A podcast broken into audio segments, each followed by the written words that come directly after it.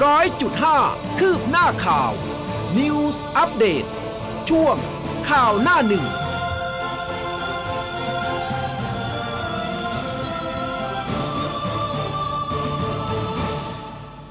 อรุณสวัสดิ์คุณผู้ฟังค่ะ ต้อนรับเข้าสู่เช้าวันศุกร์นะคะ 11 มีนาคม 2565 เช้าวันศุกร์แบบนี้คุณผู้ฟังอยู่กับอุ้มกัสมาค่ะ ครับ และผมผู้เบสสุนีครับ อรุณสวัสดิ์คุณผู้ฟังทุกท่านครับ ค่ะ ก็ตื่นมาเจอเจอกันนะคะ ทุกๆวันเลยนะคะ 7 วันต่อสัปดาห์นะคะ ตอนนี้มีไลฟ์ผ่านทาง Facebook ค่ะ กดไลค์กดแชร์กันได้นะคะ เอ๊ะทำไมวันนี้ยอดดู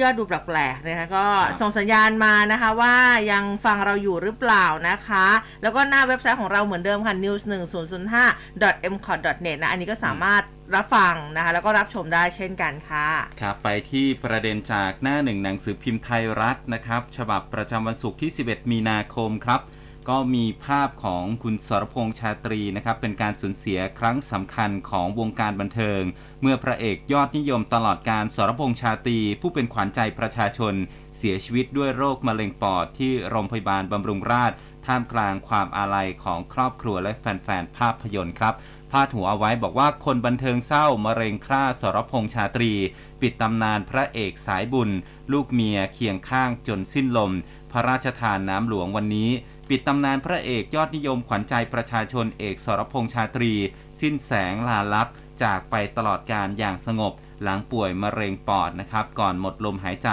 ลูกเมียมากราบลาพร้อมหน้ายืนอยู่เคียงข้างครับ ค่ะจากแนวหน้านะคะพาดหัวใหญ่ค่ะ ก็เป็นเรื่องของรัสเซียนะคะรุมประนามรัสเซียยิงถล่มโรงพยาบาลเด็ก อาชญากรรมสงคราม มุ่งสังหารล้างเผ่าพันธุ์ชาวยูเครนสหรัฐอังกฤษอัดป่าเถื่อนเลวทราม ทางการรัสเซียตอบโต้เป็น fake news ค่ะยานตึกดังกล่าวทหารยูเครน ใช้ซุ่มโจมตีนะคะ ซึ่งด้านข้างเนี่ยก็เป็นสภาพของโรงพยาบาลแม่และเด็กในเมืองมาริอูโปค่ะที่ทางยูเครนนั้น อ้างว่าถูกรัสเซียโจมตีด้วยปฏิบัติการทางอากาศจนพังเสียหายยับเยิน มีผู้ได้รับบาดเจ็บอย่างน้อย 17 คนค่ะ โดยประธานาธิบดียูเครนนะคะบอกว่าการโจมตีดังกล่าวของรัสเซียถือเป็นการก่ออาชญากรรมสงครามค่ะ ครับผมมีประเด็นต่อเนื่องเรื่องของดารานะครับ จากไทยรัฐเนี่ยก็สู่สวรรค์นะครับ สถานที่จัดพิธีไว้อาลัยแตงโมภัทรธิดา พัชรวีระพงษ์ดาราสาวผู้ล่วงลับที่คริสตจักร เสรีภาพแห่งกรุงเทพจัดซุ้ม backdrop นะครับตกแต่งด้วยดอกไม้ประดับสีขาวชมพูโอรสนะครับพร้อมภาพถ่ายของคุณแตงโมให้แฟนคลับได้ร่วมไว้อาลัย ส่งใจ ส่งนางฟ้าแตงโมกลับสู่สวรรค์นะครับ พาดหัวคาใจแผลแตงโมท้ายเอกพันธ์ระบุ ร่องรอยผิดปกติ ทนายแม่จี้ 4 ข้อสงสัยครับ พิธีศพสวยดังสวรรค์ ทนายแม่แตงโมโร่พบพนักงานสอบสวนตั้ง 4 คำถามประเด็นน่าสงสัย ทั้งผลตรวจเลือดและบาดแผล แต่ว่ายังไม่ได้คำตอบลั่นเดินหน้าทำงานเต็มที่ครับ ค่ะ จากแนวหน้านะคะมีเรื่องของโควิดนะคะเป็นพาดหัวค่ะ โควิดไทยตายทุบสถิติ 74 นะคะ ติดเชื้อ 72,000สบคเตือนประชาชนระวังตัวสูงสุดค่ะ ห่วงผู้สูงอายุกลุ่มเปราะบางป่วย ปอดอักเสบแนวโน้มพุ่งนะคะ ส่วนสาธารณาสุข รณรงค์ฉีดวัคซีน 21-31 มีนาคมนี้ สร้างภูมิคุ้มกันก่อนสงกรานต์ค่ะ ครับเรื่องของโควิดของไทยรัฐนะครับเป็นประเด็นรองลงรองลงมาครับรวมยอด ATK 72,379 คนครับป่วยโควิดไม่ลงตายพุ่งนิวไฮ74 ฟุ้งเจอแจกจบดีนะครับสบคพบผู้ป่วยโควิด -19 ใหม่ จากการตรวจ RT-PCR และจากการตรวจ ATK รวมแล้วกว่า 70,000 รายครับ ค่ะ โจรใต้รอบบึ้มบันดังสตานะคะทำให้ทหารพรานนั้นบาดเจ็บ 4 นาย คาดฝีมือแกนนำ RKK ค่ะ โจรใต้ก่อเหตุรอบวางระเบิดในพื้นที่ตำบลเงาะกาโปอำเภอบันดังสตาจังหวัดยะลาค่ะ ขณะที่ทหารพรานนั่งรถคุ้มเกราะนั่งรถหุ้มเกราะนะคะ ไปดูแลความปลอดภัยประชาชนค่ะ สุพรรณบุรีดุครับ ยิงกันรัว 2 รายชายวัยรุ่นนะครับดวลปืน เดือดคาที่น้องชายแค้นรัวฆ่าพี่สาว สุพรรณบุรีเมืองดุยิงกันตาย2รายซ้อน รายแรกหนุ่มวัยรุ่น คู่อริบังเอิญเจอกันที่ร้านข้าวมันไก่ แล้วก็มีปากเสียงครับค่ะแล้วก็มีภาพบรรยากาศนะครับอ่าเจ้าหน้าที่กู้ภัยเนี่ยก็เก็บศพนายอนุพงศ์หรือว่าแบงค์ชาติดีถูกนายเพิ่มพูน หรือว่าโอมสิริวัตรคู่อริ ยิงเสียชีวิตอยู่ริมถนนใกล้กับแยกเนนแก้วตำบลท่าพี่เลี้ยง เขตเทศบาลเมืองสุพรรณบุรีครับ ค่ะจอฟันสสเพื่อไทยนะคะ บินสิงคโปร์พบแมวนักโทษหนีคดี สอบผิดจริยธรรมอย่างร้ายแรงค่ะ ส่วนศรีสุวรรณยื่นร้องปปช 11 มีนาคมนี้ค่ะ ครับ ประเด็นทางการเมืองของไทยรัฐนะครับ แค่ทานข้าวพักเล็กปัดแลกกล้วย นัดหารือแก้กฎหมาย พักเล็กก่อวอร์ดนัดหม่ำมื้อกลางวันบ้างพีรวิทย์อ้างหารือแก้กฎหมายลูกครับ ค่ะแนวหน้ามีภาพของประชาชนนะคะ ยังคงซื้อหามะนาวค่ะ ประกอบอาหารที่ตลาดหะไทยมิตรเป็นระยะระยะ ถึงแม้ว่าราคาขายปลีกของมะนาวตอนนี้นะคะ ราคาจะสูงขึ้นต่อเนื่องทั้งนี้นอกจากเรื่องฤดูกาลทำให้มะนาวฤดูร้อนเนี่ยมีราคาแพงมากแล้วก็สำหรับปีนี้ยังมีปัญหาเกี่ยวกับราคาภาคขนส่งที่ราคาน้ำมันแพงขึ้นมาสมทบอีกนะคะ คุณผู้ฟังนะซื้อมะนาวตอนนี้ ราคาเท่าไหร่กันบ้างนะคะบอกกล่าวกันมาได้นะคะครับประเด็นสุดท้ายจากไทยรัฐนะครับทิ้ง bomb โรงพยาบาลเจ้าหน้าที่กู้ชีพ และอาสาสมัครของยูเครน ช่วยกันลำเลียงหญิงตั้งครรภ์ที่ได้รับบาดเจ็บ จากการโจมตีในการทิ้งระเบิดโรงพยาบาลเด็ก และผดุงครรภ์ในเมืองมาริอูโป เมืองยุทธศาสตร์ของยูเครนที่อยู่ในวงล้อมของรัสเซียเมื่อวันที่ 9 มีนาคม ส่งผลให้มีผู้เสียชีวิต 3 คนเป็นเด็กหนึ่ง และก็มีผู้ได้รับบาดเจ็บ 17 รวมทั้งหญิงตั้งครรภ์ด้วยนะครับ ก็พาดหัวว่ารุมสวดรัสเซีย bomb โรงพยาบาลเด็ก หมีขาวโต้กลับเป็นที่มั่นทหาร ทัพรัสเซียเดินหน้าถล่มหัวเมืองยูเครนไม่ลดละครับ อืมก็เรียกได้ว่าเป็นพาดหัวแทบจะทุกฉบับเลยนะคะ เกี่ยวกับเรื่องของรัสเซียยูเครนที่ถล่มอ่าเมื่อวานนี้นะคะครับโอ้ยเรื่องของน้ำมันนี่อันนี้ก็ต้องติดตามนะ มีใครได้เติมบ้างหรือเปล่า เบนซิน Shell V-Power แก๊สโซฮอลทะลุไปเกือบ 51 บาทแล้วอะ 50.94 คุณพระคุณเจ้า เออ นะคะ อันนี้คือ อันนี้สำหรับ Shell V Power Gas o h o l นะ คือครับส่วนใหญ่เขาจะเติมแบบรถแรงเออๆเออ นะคะ เขาก็จะแรงๆ แล้วก็ตอนนี้เนี่ยมันมีโซเชียลบอกว่าแบบ คือถ้าจะพิสูจน์ว่าได้เห็นแล้วรวยหรือว่าไม่รวย เราไปเติม Shell Gas o h o l 95 มาเต็มถังแล้ว อันนี้ถือว่าเป็นคนรวย เออ เออ นะเขาก็แล้วแต่แซะกันไปนะเรื่องแล้วขอแต่งชอน้ำบมันนะแล้วแต่ชอบ เออ นะ แต่รถเราไม่ได้นะ เติมปุ๊บนี่คือแบบอืดแน่นอน นะคะจริงเหรอ ใช่ใช่ค่ะ เพราะว่าแบบว่าเอ่อเป็นอีโคคาร์แล้วก็แบบเป็นรถคันเล็กด้วยอืมอืมนะคะ ก็เติม e 2 0อ่าแล้วก็91คือถามว่า95เติมได้ไหมได้ แต่ว่าแบบ เออมันแรงไปเดี๋ยวเครื่องมันจะมีปัญหานะอ๋อส่วนใหญ่นะคะ คือก็ฮะเหมือนกับเวลาที่เรารู้สึกว่าเอ้ยวันนี้เรามีตังค์เราอยากกินของแพงอะครับเออก็แซะๆแบบว่าแบบเติมนิดๆหน่อยๆได้อะไรอย่างงี้อืมแต่ว่าไม่เอาดีกว่า 91 นี่แหละกำลังโอเค เอาที่เหมาะกับรถเออเรา e 2นะครับ0ก็ก็แบบว่ามันระเหยเร็วไปอันนี้อืมเออนะคะ ก็คุณผู้ฟังนะคะมีปัญหาอยากจะบ่นนะเรื่องของมะนาว เรื่องของน้ำมันแต่ว่าจริง ๆ แล้วเนี่ยเรื่องของน้ำมันมันก็เป็นเรื่องของ เขาเรียกเป็นโรคเรื่องระดับโลกฮะเออทั่วโลกเขาก็เจอกันหมดแหเป็นผลละกระทบหงุดหงิดกันได้นะที่ต่อเนื่องกันแต่ว่าแบบอย่าไปเขาเรียกว่าโอ้ติอกชกหัวอะไรแบบนี้ เมื่อไหรมันจะลดอะไรแบบนี้นะ มันอีกสักไม่ระไม่ยะหไม่นึงทุแหกละคนเข้าใจดีเออนะฮะต่อนะคะสถานการณ์นะครับอะไปเริ่มต้นกันที่เรื่องสถานการณ์โควิด -19 กันก่อนฮะ คุณผู้ฟังเมื่อวานนี้แพทย์หญิงสุมณีวัชรศิลป์ผู้อำนวยการสำนักสื่อสารความเสี่ยง และพัฒนาพฤติกรรมสุขภาพกรมควบคุมโรคกระทรวงสาธารณสุขครับ ในฐานะผู้ช่วยโฆษกสบค ก็ถแถลงสถานการณ์โควิด -19 ที่ระบาดในประเทศไทย บอกว่าผู้ติดเชื้อรายใหม่เมื่อวานนี้นะครับอยู่ที่ 22,984 ราย เป็นการติดเชื้อในประเทศ 22,885 ราย แล้วก็มาจากระบบเฝ้าระวังและบริการ 22,722 ราย และเป็นผู้ที่มีผลตรวจ ATK เนี่ย ถ้ามาบวกกันนะครับ ATK อยู่ที่ 49,494 ราย รวมแล้วก็ 70,000 กว่านะ ทั้ง ATK กับอืม RT-PCR นะครับทำให้ตอนนี้เนี่ยทำให้มียอดผู้ป่วยติดเชื้อสะสมตั้งแต่ปี 63 ของไทย 3 1 1 1 857 ราย แต่ว่าเมื่อวานนี้มีหายป่วยเพิ่มนะครับ 24,161 ราย แล้วก็ยอดที่หายป่วยสะสมตั้งแต่ปี 63 เนี่ย ตอนนี้หายป่วยแล้ว 2 8 6 8 0 11 รายนะครับอืมแต่ว่าผู้เสียชีวิตเมื่อวานนี้ค่อนข้างสูงเลยฮะ คุณผู้ฟังเป็นนิวไฮนิวไฮใช่ค่ะ74 รายนะครับ แล้วก็มีแนวโน้มสูงขึ้นนะครับเขาก็มีการตั้งเป้าที่จะฉีดวัคซีนให้กับผู้ที่สูงอายุ แล้วก็โรคเรื้อรังให้ได้ 70%ด้วยนะครับค่ะอืม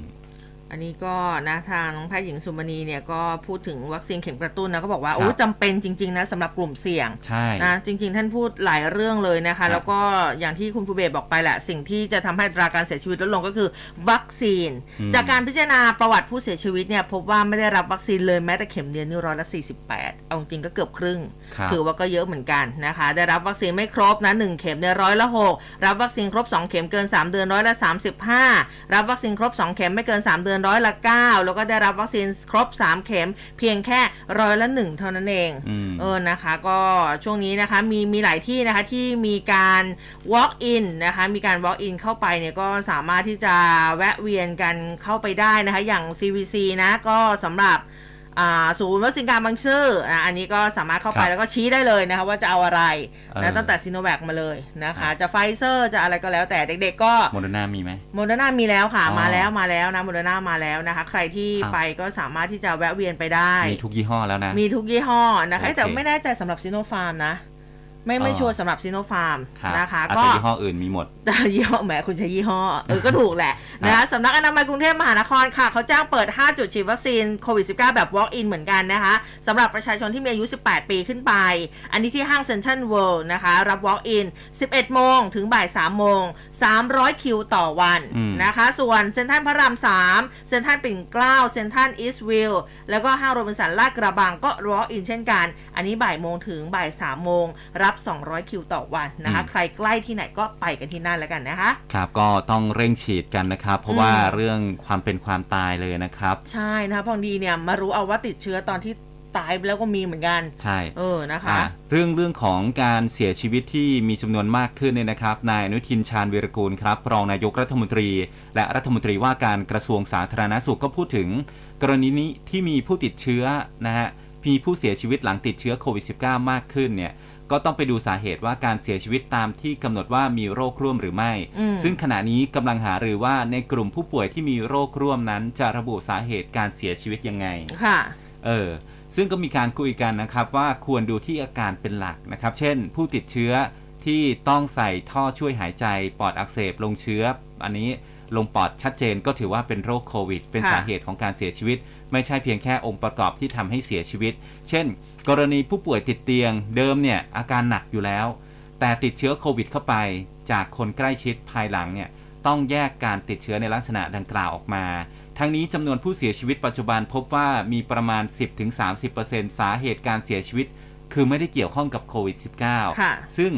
เนื่องจากว่าอาการของโควิดนี่มันน้อย บางกรณีก็พบโควิดหลังจากเสียชีวิตแล้วเหมือนที่คุณอุ้มพูดไปอืมนะฮะหรือว่าการเก็บตัวอย่างเชื้อจากร่างผู้เสียชีวิตเนี่ยเพิ่งมาพบนะฮะ ส่วนการเพิ่มการบริการผู้ติดเชื้อโควิด -19 แบบผู้ป่วยนอก เจอแจกจบนั้น ตอนนี้ผู้ติดเชื้อก็ให้ความร่วมมือเป็นอย่างดี และสนใจเข้าร่วมรับบริการมากขึ้นอืมโดยกรมการแพทย์ได้ประสานกับโรงพยาบาลของโรงเรียนแพทย์ มหาวิทยาลัยต่างๆ ร่วมให้บริการด้วยนะฮะ แต่ละแห่งเนี่ย 200 ถึง 300 แห่ง 300 รายต่อวัน ก็ทำให้ปัญหาผู้ติดเชื้อของสายด่วน 1330 ลดลงไปได้อีกส่วนหนึ่ง และถ้าหากโควิดเป็นโรคประจำถิ่นก็ต้องทำให้คนเข้าใจที่จะอยู่กับโรคพร้อมกับเร่งฉีดวัคซีนด้วยนะครับ อืมนะคะ ก็พูดถึงเรื่องของการฉีดวัคซีนเรื่องของการดูแลตัวเองเนี่ย ใครที่เป็นผู้ติดเชื้อโควิด ในกลุ่มสีเขียวอืมเอาจริงตอนนี้กลุ่มสีเขียวก็เยอะนะครับนะคะ ก็สำหรับในกรทมนะคะ ขอรับฟ้าทลายโจรไปดูแลตัวเองได้นะคะ อันนี้เขาก็อ่ามีข้อมูลออกมานะบอกว่าฮะผู้ติดเชื้อโควิด 19 กลุ่มสีเขียวแบบไม่มีอาการอาการเล็กน้อยในพื้นที่กรทมเนี่ยคือถ้าต้องการรับยาฟ้าทลายโจรเพื่อบรรเทาอาการไข้ไอเจ็บคอ อันนี้ติดต่อขอรับได้ฟรีเลยนะคะ ที่อาสาสมัครสาธารณสุขกรุงเทพมหานคร ในพื้นที่ 69 ชุมชนค่ะ ก็ขอรับกันได้ตั้งแต่เมื่อวันที่ 9 มีนาที่ผ่านมาแล้วนะคะ แบ่งทานนะคะบางคนเอ๊ะทานอะไรยังไงนะคะ แบ่งรับประทานครั้งละ 3 แคปซูลวันละ 3 ครั้งติดต่อกัน 5 วันนะคะ และไม่ใช้ฟ้าทลายโจรร่วมกับฟาวิพิราเวียนะ เนื่องจากว่าอาจจะมีผลผลข้างเคียงจากยานะคะ แล้วก็เรื่องของการตรวจสอบรายชื่อผู้ประสานงานของอาอาสาสมัครสาธารณสุข แล้วก็จุดรับยาใกล้บ้านเนี่ยนะคะ อุ้มลงไว้ให้ใน Facebook Live เรียบร้อยแล้วนะคะ ก็สามารถไปดูกันได้นะ อันนี้เนี่ยสำหรับผู้ป่วยกลุ่มสีเขียวนะ ถ้ายังไม่ได้อ่าติดต่ออะไรแต่คือไม่ได้ทานฟาวิพิราเวียเนี่ยอันนี้ก็เอาฟ้าทลายโจรไปดูแลตัวเองกันได้อืมนะครับอืมนะคะเรื่องของการส่งยาการแจกยาเนี่ยนะครับนายแพทย์เจเดตธรรมทัศน์อารีอืมเลขาธิการหลักประกันสุขภาพแห่งชาติ หรือสปสช ท่านบอกว่าจากสถานการณ์ผู้ติดเชื้อโควิด -19 ที่สูงขึ้น แล้วก็มีคนโทรเข้ามาที่สายด่วน 1330 รวมถึง ลงทะเบียนผ่านเว็บไซต์ของอ่าสปสช แล้วก็ค่ะ Line at at NSSO เนี่ยนะครับอ่าเพื่อที่จะเข้าสู่ระบบการดูแลที่บ้านหรือว่า Home Isolation จำนวนมาก ก็ทำให้มีผู้ติดเชื้อจำนวนหนึ่ง คือตกค้างในระบบ อืมค่ะ ไม่ได้รับการติดต่อจากหน่วยงานบริการเนี่ยประมาณ 3,500โอ้คนก็เอาจริงๆก็เยอะนะตัวเยอะเลขมากค่ะนะฮะ สปสช ก็เลยจัดมาตรการเพิ่มเติม เพื่อลดจำนวนผู้ติดเชื้อที่ตกค้าง ที่ยังไม่ได้รับการติดต่อจากหน่วยบริการทั้งหมดนะครับ คือให้เจ้าหน้าที่สายด่วน 1330 โทรติดต่อหาผู้ติดเชื้อโควิด -19 ที่อยู่ในพื้นที่กรุงเทพปริมณฑล 5 จังหวัด คืออานนทบุรี ปทุมธานี นครปฐม สมุทรปราการ และสมุทรสาคร ที่ยังตกค้างนะ ที่ยังไม่ได้รับการติดต่อจากหน่วยบริการ เพื่อสอบถามว่าตอนนี้อาการเป็นยังไงบ้างค่ะถ้าถามปุ๊บอ้าวอาการไม่รุนแรง สปสช ภายใต้การสนับสนุนของทกส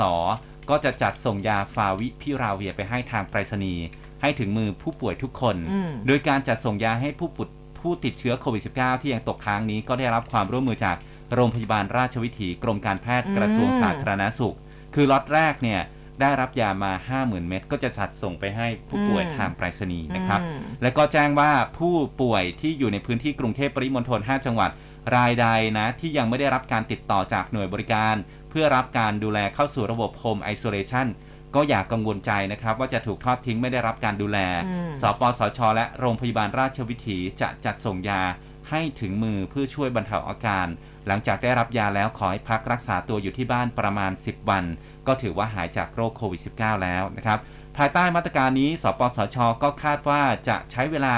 ประมาณ 5 วัน โอ้ค่ะเคลียร์ผู้ติดเชื้อ 3,500 รายนับนะคจากรับวันไหนเนี่ย อ่าวันนี้ คือเมื่อวานออกข่าวมาก็นับอ่าต้องนับจากเมื่อวานไหมอืมอืมอ่า ก็เดี๋ยวจะเคลียร์ 3,500 รายที่อยู่ในพื้นที่กรุงเทพปริมณฑลที่ตกค้าง ที่ยังไม่ได้รับการตอบรับจากหน่วยบริการได้ทั้งหมดค่ะนะครับ นอกจากนี้สปสช ก็ร่วมกับกรมการแพทย์แผนไทย และก็การแพทย์ทางเลือกกองทัพภาคที่ 1 จัดทำอ่า ทำการส่งยาฟ้าทลายโจร 40,000 ชุดกระจายไปยังชุมชนต่างอืมๆในพื้นที่กรุงเทพค่ะ900 ชุมชนด้วยนะครับอืมอันนี้ก็สำหรับเป็นทางเลือกให้กับผู้ที่ ติดเชื้อที่ลงทะเบียนแล้ว หน่วยบริการอืมยังไม่ติดต่อกลับ ไม่สามารถที่จะรอได้อีกต่อไปค่ะนะครับข้างๆ ตัวมีฟ้าทลายโจรอยู่ก็หยิบมากินไปก่อน เออนะครับเออตามนะคะอัตรานะดูดูนิดนึงเอว่าอยี่ห้อใช่ใช่อะไรใช่เขาให้กินไม่เกิน 5 วันด้วยนะคะ แล้วก็มันมีแบบสกงสกัดด้วยคือต้องต้องกินตามตรงนั้นไปนะ ใช่เออเดี๋ยวดูยี่ห้อแล้วก็ search ว่าอ่าฟ้าทลายโจรยี่ห้อนี้เออต้องกินเท่าไหร่เม็ดแก้โควิดเขาจะมีขึ้นมาเลยอืมครับเซิร์ชแล้วขึ้นมา แล้วก็ถ้ามีเจ้าหน้าที่โทรมาก็ช่วยบอกเจ้าหน้าที่ด้วยนะคะว่า คือตอนนี้เนี่ยเรากินฟ้าทลายโจรอยู่เราทำอะไรไปบ้างแล้วเออเราทำอะไรไปบ้างแล้วเจ้าหน้าที่เขาจะได้สานต่ออาการของเราต่อได้ครับอันนับจาก 5 วันที่คุณภูเบศบอกอุ้มเมื่อกี้มามองดูปฏิทินก็ประมาณวันที่ 15-16 นี่แหละอะเดี๋ยวมาดูกันว่าเคลียร์ได้เคลียร์ไหวไหมนะฮะนะสำหรับ 3,000 กว่าสายนี่นะคะ ที่ที่มันก็เยอะอยู่แต่จริงๆก็เออช่วงนี้นี่อ่าคนรับสาย 1 3 3 0 1 4 2 6 1 6 6 9 นี่ค่อนข้างที่จะแบบมือเป็นระวิงเหมือนกันอืมแล้วก็คืออย่างที่มีทีมทหารเนี่ยลงไปช่วยครับเขาคัดเลือกด้วยวิธี ต้องเป็นคนที่ใจเย็นอืมเออนะคะเป็นคนที่แบบเหมือนกับเป็นจิตวิทยานิดนึงอะ่ะฮะเพราะไม่งั้นบางทีคือแบบ ก็ต้องรับปัญหาอะไรทุกอย่างหลาย ๆ อย่างเนาะสำหรับใช่อาสาสมัครเหล่าคือนี้คนเนาะที่รอเนี่ยเวลาโทรติดบางทีก็แบบโอ้โหโทรนานมากเลยเนี่ยเออหลายวันก็จะโมโหแล้วใช่นะคะ ก็เหมือนกับที่คุณดายไดอาน่าลงคือแบบว่ายังไงก็เออเขาเรียกว่าใจเย็น ๆ กับกับอาสาสมัครคือทุกคนเขาก็มาด้วยใจนะครัคะบก็ใช้คำพูดกันดี ๆ นิดนึงนะคะอะทีนี้นะคะก็สำหรับเรื่องของโควิด แต่ว่าเราก็ยังคงต้องใช้ชีวิตประจำวันกันต่อไป สาธารณสุขเขาออกมาเตือนค่ะ คนที่เดินห้างไปร้านตัดผมยังมีพฤติกรรมเสี่ยงติดเชื้อนะอืมนะ อันนี้ข้อมูลจากสยามรัฐนะคะอ่าทางกรมสนับสนุนบริการสุขภาพกระทรวงสาธารณสุขเขาเผย ผลจากการสำรวจการเฝ้าระวังพฤติกรรมสุขภาพ ของกองสุขศึกษากรมสนับสนุนบริการสุขภาพ ได้มีการเฝ้าระวังการรับรู้มาตรการภาครัฐนะคะสำหรับอ่ามาตรการสำหรับองค์กรโควิดฟรีCOVID Free Setting กรณีร้านเสริมสวยแต่งผมตัดผมดำเนินการระหว่าง 10-28 มกราคมนะผ่านระบบออนไลน์นะหรือว่า Google Form เนี่ยนะคะซึ่งได้รับการอนุเคราะห์ในการเผยแพร่เครื่องมือ จากเครือข่ายเฝ้าระวังพฤติกรรมสุขภาพผ่านทาง Facebook ของกรมสนับสนุนบริการสุขภาพเนี่ยนะคะ ก็สำรวจการ 987 คน อายุเฉลี่ยเนี่ยระหว่าง 46 ถึง 47 ปีมันก็ไม่ได้เรียกว่าเฉลี่ยมา46 ถึง 47 ปี ส่วนใหญ่เป็นเพศหญิงนะครับผลสำรวจนี้พบว่าผู้ใช้บริการทั้งในห้างสรรพสินค้าแล้วก็ร้านตัดผมอืมมีพฤติกรรมที่สะท้อนการรับรู้ตามมาตรการป้องกันตนเองดังนี้นะก็คือมีผู้รับบริการไม่ได้สวมใส่หน้ากากอนามัยทับด้วยหน้ากากผ้าร้อยละ 12 มีผู้รับบริการไม่ได้รอคิวอยู่ด้านนอกร้าน เมื่อไปรับบริการที่ร้านตัดผมร้อยละ10.9 ก็คือเข้าไปรอในร้านนะครัคะบแล้วก็มีผู้รับบริการไม่ได้ล้างมือบ่อยๆ เมื่อไปใช้บริการประมาณร้อยละ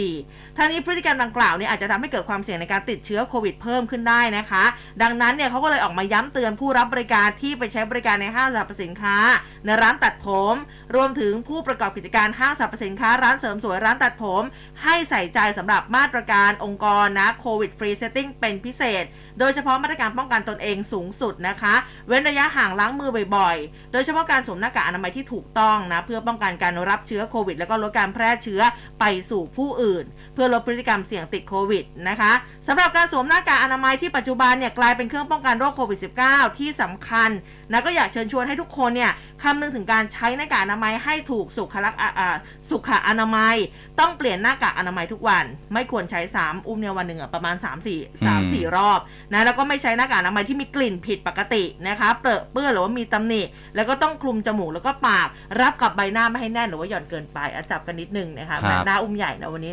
ฮะเดี๋ยววันนี้วันไม่ไม่วันนี้เลือกแบบเลือกแมสเล็กนิดนึงนะฮะไม่ได้เลือกแบบว่า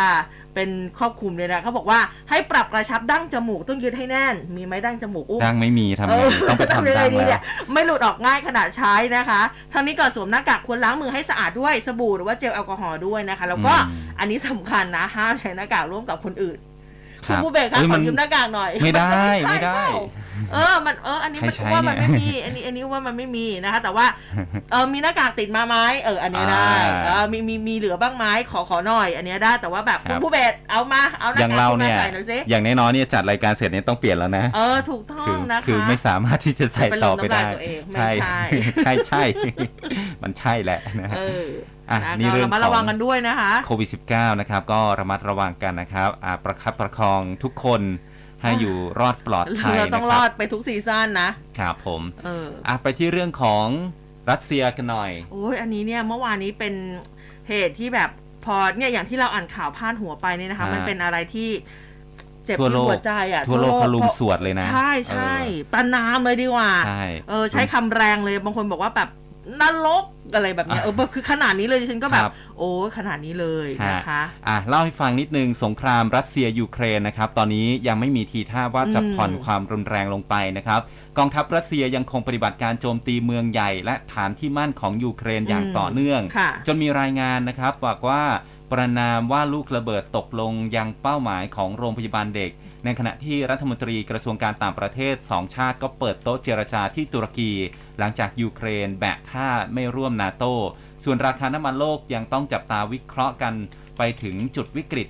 240 ดอลลาร์ต่อบาร์เรล ถ้าหากการสู้รบยังไม่ยุตินะครับค่ะสำนักข่าวต่างประเทศรายงานอ้างการเปิดเผยของนักวิเคราะห์จากสถาบันวิจัยด้านพลังงาน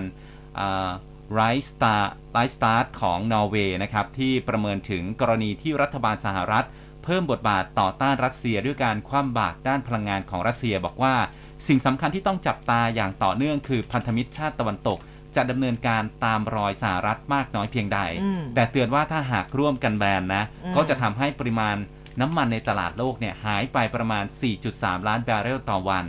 หากน้ำมันส่วนนี้หายไปสักหนึ่งเดือน หรือว่าจนถึงเดือนเมษายนนะครับ จีนและอินเดียไม่เพิ่มปริมาณการนำเข้าจากรัสเซีย เพื่อคงระดับน้ำมันหมุนเวียนในตลาดไว้ ก็เชื่อว่าราคาจะไปอยู่ที่ 240 ดอลลาร์ต่อบาร์เรลอืมในช่วงหลังเดือนเมษายน ผลกระทบหลังจากที่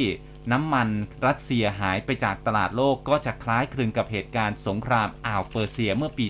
โอ้37 ที่เกิดปัญหาน้ำมันขาดแคลนค่ะส่งผลให้ราคาเพิ่มขึ้นเท่าตัว เช่นเดียวกับช่วงวิกฤตการเงินโลกปี 51 นะครับ ที่ดันราคาพุ่งขึ้นไป 147.27 ดอลลาร์ต่อบาร์เรลอืมทำให้ราคาน้ำมันจะสูงขึ้นถึงจุดดังกล่าว อยู่ที่ 240 ดอลลาร์ต่อบาร์เรล ก็ย่อมมีโอกาสสูงนะครับ ที่เศรษฐกิจโลกจะเข้าสู่ภาวะถดถอยในไตรมาสที่ 4 ของปีนี้นะครับอืมบริการความวิตกกังวลด้านพลังงาน ราคาน้ำมันก็พุ่งไม่หยุดครับ ก็ยังส่งผลให้ประชาชนในยุโรปต่างก็ขับรถไปเติมน้ำมันตั้งแต่เช้าตรู่อืมต่อแถวเป็นคิวยาวเหมือนที่บ้านเราอ่านนะฮะ ในขณะที่นายโจเซฟเอ่อบอเรลข้าหลวงใหญ่ด้านนโยบายการต่างประเทศของสหภาพยุโรปออกคำแนะนำให้กับพลเมืองชาวยุโรป ลดใช้เครื่องทำความร้อน อย่าตั้งอุณหภูมิมันสูงมากนะครับความท้าทายที่เรากำลังเผชิญครั้งนี้เนี่ยจำเป็นต้องแสดงถึงความเข้มแข็งและยอมเสียสละ ทุกคนควรจะช่วยกันประหยัดการใช้พลังงาน เพื่อเป็นหนทาง หนึ่งในการที่ยุโรปเนี่ยจะสามารถลดการพึ่งพาพลังงานจากรัสเซียได้ อืมนะคะอืมจริงๆเขาเอาจริงๆถ้ามันไม่มีอะไรเขาก็ยังพึ่งต้องพึ่งพากันอยู่แหละ แต่โอ้โหใช่พอมันเกิดเหตุแบบนี้มาเนี่ยมันก็ลำบากนะ ส่วนส่วนเรื่องของการเจรจาเออนะครับ ตัวแทนของรัสเซียกับค่ะยูเครนเนี่ยตอนนี้เตรียมเจรจาระดับสูงครั้งแรกที่ตุรกีอืมโดยนายเซอร์เกย์ลาฟลอฟรัฐมนตรีกระทรวงการต่างประเทศของรัสเซีย และก็ดมิโทรคูเลบานะครับ รัฐมนตรีกระทรวงต่างประเทศของยูเครนก็เดินทางถึงเมืองตากอากาศ อันทายาของตุรกีเป็นที่เรียบร้อยแล้ว และก็จัดการเจรจาหาทางออกจากสถานการณ์ความรุนแรง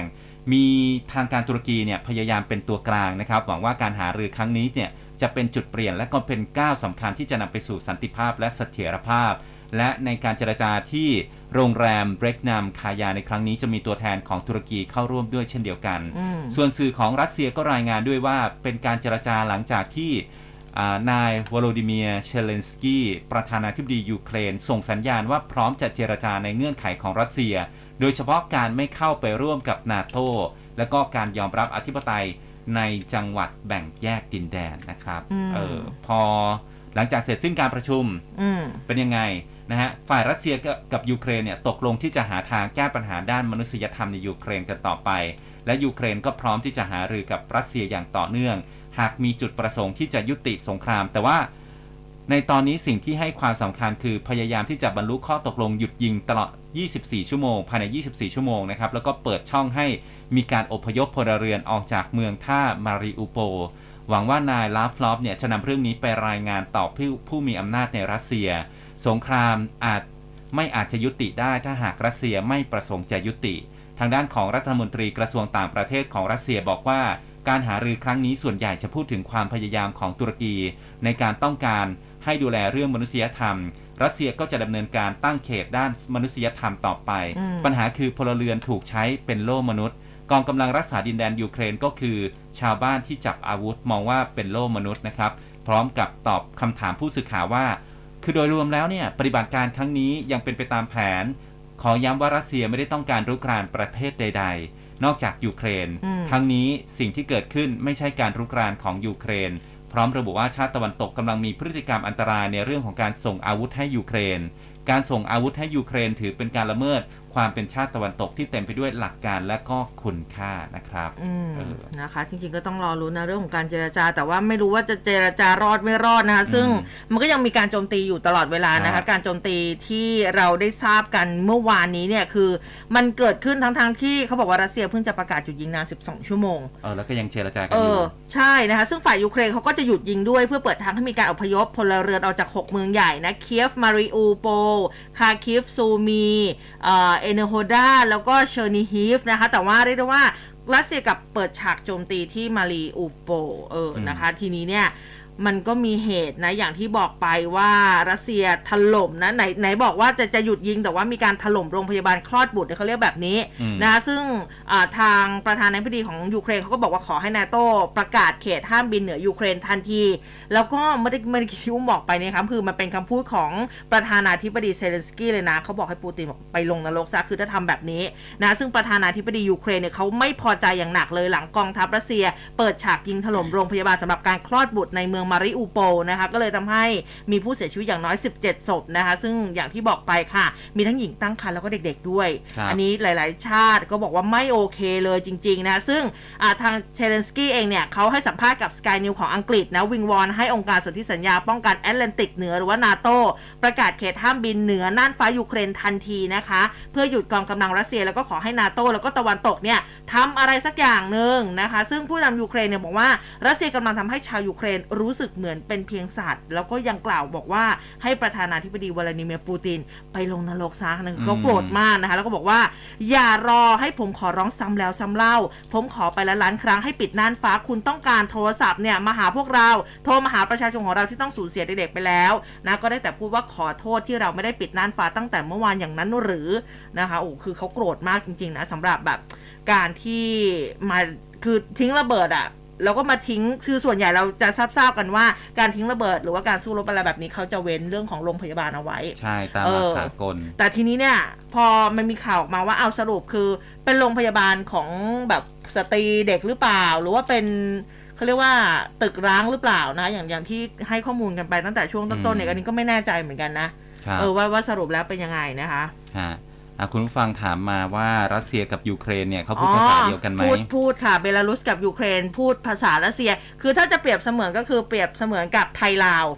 เออแต่ว่าคือสำเนียงมันจะต่างกันอืมอ่าสำเนียงมันจะต่างกันนะคะยุอันนี้ อันนี้อุ้มถามเขาเอออุ้มดูข้อมูลมาได้เพราะว่าคุณแม่พูดรัสเซียได้อืมเอออุ้มเคยคุยกับคุณแม่อยู่ หมายถึงว่าไม่ได้คุยภาษารัสเซียนะฮะมาถึงถามเขาบอกว่านี่เขาคุยกันรู้เรื่องหรือเปล่าเนี่ย คือเขาแบบอ่าอีกคนหนึ่งพูดภาษาอังกฤษ หรือมันเหมือนกับอังกฤษเยอรรัสมันเซียหรือก็ฝพูดรั่งภาเศษาสอะไรรัสแบบเซีนี้ยยูเครนก็พูดพูดภาษาภาษายูเครนก็มีนะ อืเอมอแต่คือมันมันเหมือนกับมันมันจะต่างกันนิดหน่อย สำเนียงภาษาเหมือนไทยลาว อะไรแบบนี้เนี่ยคือเราเราก็พูดภาษาปกติกันได้นะ แต่ว่าพอแบบไปเจอคนที่อยู่แบบว่าจังหวัดเดียวกันเราก็จะว่าวอีสานกันใส่เอออะไรประมาณนั้น อันนี้เปรียบเทียบง่ายครับเออออย่างนั้นเนาะค่ะนะฮะอะ ที่ทีนี้เรื่องของความช่วยเหลือนะครับ ทางทางการของไทยเองเนี่ยนายธานีแสงรัฐอธิบดีกรมสารนิเทศ และโฆษกกระทรวงการต่างประเทศ ก็บอกว่ากระทรวงการต่างประเทศ อนุมัติงบ 2 ล้านบาทนะครับโอ้ตามคำร้องขอรับความช่วยเหลือด้านมนุษยธรรมจากสถานเอกอัครราชทูตยูเครนประจำประเทศไทย ก็มอบหมายให้สถานเอกอัครราชทูตนะครับณกรุงวอร์ซอประเทศโปแลนด์ จัดซื้อสิ่งของนำไปมอบให้ผ่านสภากาชาติของอืมยูเครน หรือว่าองค์การระหว่างประเทศเป็นครั้งที่ 2 ที่ไทยให้ความช่วยเหลือนะครับ คือจากเมื่อปี 62 ไทยก็เคยบริจาคเงินให้แก่ผู้พลัดถิ่น ในภาคตะวันออกของยูเครนมา 1 ล้านบาทนะครับ รอบนี้บริจาคไป 2 ล้านนะครับโอ้เพื่อช่วยเหลือด้านมนุษยธรรมนะครับ ก็เรื่องของเงินนะคะก็มีหลาย ๆหลาย ๆ ชาติที่เขาไปช่วยเหลือแต่ว่าอังกฤษนี่เขาบอกว่ามีการอายัดทรัพย์สิน7มหาเศรษฐีรัสเซียในอังกฤษด้วยนะอืมเออนะคะ คือรัฐบาลอังกฤษเขาประกาศรายชื่อ7นักธุรกิจแล้วก็มหาเศรษฐีชาวรัสเซียที่ถูกระบุว่าเป็นคนสนิทแล้วก็สนับสนุนประธานาธิบดีรัสเซียวลาดิเมียร์ปูตินนะซึ่งหนึ่งในนั้นก็คือโรมานอับราโมวิชนะคะเป็นเจ้าของสโมสรเชลซีอืมนะคะโดยรัฐบาลอังกฤษนี่สั่งอายัดทรัพย์เลยนะคะ แล้วก็ห้ามเดินทางเข้าประเทศของทั้ง 7 คนด้วย ทางนายกรัฐมนตรีของอังกฤษค่ะนายบอริสจอห์นสันเนี่ยก็บอกว่าเป็นการแสดงการสนับสนุนชาวยูเครน โดยรัฐบาลอังกฤษเขาจะลงโทษคนที่สนับสนุนการเข็นอ่าเขาจะลงโทษคนที่สนับสนุนการเข็นฆ่าประชาชนทำลายโรงพยาบาลแล้วก็รุกรานอธิปไตยของคนอื่นด้วยโอ้ตอนนี้นี่ใครที่เหมือนจริง ๆ ชาวต่างชาติที่มาอยู่บ้านเราเนี่ยเรื่องของการใช้บัตรเครดิตเนี่ยก็เหมือนจะมีปัญหาเหมืลำอนบากกันนะลำบากใช่เลยใช่นะครับ อะเพจ Facebook ของสถานเอกอัครราชทูตรัสเซียประจำประเทศไทย มีการแจ้งกำหนดการออกมานะครับ บอกว่าจะแถลงข่าวนะฮะเป็นการแถลงข่าวอืมของอืมเอกอัครราชทูตรัสเซียประจำประเทศไทย บอกว่าสถานเอกอัครราชทูตรัสเซียประจำประเทศไทย รู้สึกเป็นเกียรติที่จะเชิญสื่อมวลชนในประเทศไทยอืมเข้าไปร่วมแถลงข่าว โดยเอกอัครราชทูตรัสเซียประจำประเทศไทยนะเกี่ยวกับสถานการณ์ในยูเครน และก็รอบๆ ตลอดจนประเด็นความสัมพันธ์ ทวิภาคีระหว่างไทยกับรัสเซีย โดยการแถลงข่าวมีกำหนดจัดขึ้นนะครับ อังคารที่ 15 มีนาคม เวลาเที่ยงตรงนะฮะอืมภาษาหลักที่จะใช้ในการสื่อสารคือภาษาอังกฤษ แล้วก็มีภาษาไทยร่วมด้วยนะครับอืมมีซับให้ มีสบายเออเอาวันนี้มันเราก็ต้องไใช่การนะเหมือน เป็นบรรยาอ่าอะไรเรียกว่าเวลาที่เขาใส่หูอะ เออ นะคะเออเขาจะมีมีแปลคนแปลด้วยให้ เออมันจะมีคนแปลให้ด้วยนะคะ ก็ อะ เดี๋ยว เดี๋ยว เดี๋ยวรอดูการแถลงอีกทีนึงเนาะ นะคะ มีอีกไหมเอ่ยสำหรับเรื่องของรัสเซียอะยูเครไปนเรื่องอื่นกันเถอะได้นะคะ ก็เรื่องของเรือบรรทุกน้ำมันที่ระเบิดอ่าเป็นอะคืบหน้ายังไง ใช่เมื่อวานนี้นะคะ เจ้าหน้าที่พอถอเขาก็มีการเข้าเก็บหลักฐานหาสาเหตุกันนะคะ ก็เป็นความคืบหน้านะที่มีเรือบรรทุกน้ำมันระเบิดบริเวณท่าเรือ IRPC ในพื้นที่จังหวัดสมุทรปราการ ล่าสุดเมื่อวานนี้ในแม่น้ำเจ้าพระยาบริเวณใกล้เคียงจุดจอดเรือ เริ่มมีคราบน้ำมันลอยให้เห็นเล็กน้อยแล้วคุณอืมผู้ฟังคุณผู้เบศคะครับแล้วก็บนเรือเนี่ยมีเจ้าหน้าที่จากกองพิสูจน์หลักฐานแล้วก็เจ้าอ่าเจ้าพนักงานตรวจเรือจากกรมเจ้าท่า สาขาสมุทรปราการเนี่ยเข้ามาตรวจสอบความเสียหาย แล้วก็หาสาเหตุการระเบิดที่แน่ชัดอีกครั้งหนึ่งเบื้องต้นเจ้าพนักงานตรวจเรือของกรมเจ้าท่า ลงเรือตรวจสอบ เพื่อหารอยรั่วของเรือนะคะ หากพบความเสียหายก็จะซ่อมแซมอุดรอยรั่ว แล้วก็จากนั้นเนี่ยจะลากเรือออกจากท่าเรือไปตรวจสอบอีกครั้งหนึ่งในพื้นที่ของกรมเจ้าท่า เพื่อเปิดให้ท่าเรือดำเนินการได้ตามปกติ ส่วนความเสียหายจากแรงระเบิดค่ะพื้นที่ที่ได้รับความเสียหายมากที่สุดก็คือ วัดครุนอกแล้วก็โรงเรียนวัดครุนอกนะคะที่ถูกแรงอัดทำให้ฝ้าเพดาน หลังคา แล้วก็กระจกเนี่ยได้รับความเสียหาย เบื้องต้นเจ้าหน้าที่จากเทศบาลเมืองลัดหลวงมีการเข้าตรวจสอบพื้นที่นะคะแล้วก็บันทึกภาพไว้เป็นหลักฐานแล้วนะคะอืมแต่ว่านี่เป็นห่วงเรื่องของคราบน้ำมันนี่แหละครับ เออ เรื่องของน้ำมันเนี่ยนะ เมื่อวานนี้พอน้ำมันแพงใช่ไหมครับค่ะมีมีอะไรแพงอีกไหมมันจะว่าแพงก็ไม่ก็ก็ยังแพงอยู่นะเออเรื่องของราคาน้ำมันเนี่ยนะครับ ที่ตากครับ เขาก็ไล่ล่าเก่งนะฮะ มาเติมน้ำมันแล้วหนี เดี๋ยวสิ เออทำไมทำแบบนี้ มีการเผยแพร่คลิปนะฮะ ของปั๊มน้ำมันแห่งหนึ่งที่ตั้งอยู่ริมถนนพหลโยธินอืมขาขึ้นเหนือนะครับ บริเวณหมู่ 5ตำบลไม้งามอำเภอเมืองจังหวัดตาก ที่บันทึกเหตุการณ์รถเก๋งสีดำไม่ติดแผ่นป้ายทะเบียนด้วยทั้งด้านหน้าด้านหลังนะครับคงจะวางแผนมาแล้วแหละนะฮะอืมอืมอืมขับเข้ามาภายในปั๊มน้ำมันในช่วงตีสี่นะฮะโดยคนขับรถเนี่ยเป็นชายวัยรุ่นสวมหมวก สวมหมวกไอ้โม่ง แต่ว่าไม่ได้ปิดบังใบหน้านะครับ ไม่ได้ดึงปิดบังใบหน้า ขับรถเข้ามาจอดที่ลานเติมน้ำมัน จากนั้นก็ได้สั่งให้พนักงานหญิงเติมน้ำมันแก๊สโซฮอล์91จำนวนอืม1,000 บาท ระหว่างที่เติมนะฮะ ก็เกือบครบจำนวนแล้ว ปรากฏว่าคนขับรถเก่งคันนี้ก็สตาร์ทเครื่องยนต์ แล้วก็เปิดไฟหน้ารถนะฮะช่วยโอกาสที่พนักงานอีกคนกำลังเดินอ้อมหลังรถมาอืมจะมาเก็บค่าน้ำมันนะฮะ และก็เร่งเครื่อง ขับหลบหนีออกจากปั๊มไปอย่างรวดเร็วนะฮะหลังจากคลิปนี้เผยแพร่ออกไปทางปั๊มน้ำมันก็วอนนะฮะสาชาวโซเชียลเนี่ยช่วยติดช่วยตาหมน่อยเออแจ้งเบาะแสของคนขับรถคันนี้ให้หน่อยนะครับกลับมาจ่ายค่าน้ำมันด้วย เพราะว่าไม่งั้นเนี่ยเด็กปั๊มเนี่ยต้องเป็นคนจ่ายนะใช่เออเด็กปั๊มต้องมารับผิดชอบค่าใช้จ่ายจำนวนนี้แทนนะครับไม่รู้ว่าเติมไปเท่าไหร่เต็มถังพันนี่ก็หลายพันโอ้ก็เยอะนะสำหรับครับแบบ เออหลาย ๆ คนนะคะนี่ต้องทำหลายวันนะกว่าจะได้พันหนึ่งเนี่ยหมดไปสามขีดยังคิดแล้วคิดอีกเลยครับจะไปเติมอะไรยังไงนะคะอะ เมื่อวานนี้มีเหตุค่ะคุณผู้ฟังระเบิดที่บันนังสตานะคะแล้วก็ทหารพรานนี่มีบาดเจ็บหลายนายเลยนะะประมาณสักเกือบเกือบเที่ยงนะศูนย์วิทยุสพบันนังสตาได้รับแจ้งนะบอกว่าเกิดเหตุระเบิดบนถนนสาย 410 ฝั่งตรงข้ามโรงเรียนบ้านเตาปูน หมู่ 3 ตำบลเงาะกาโป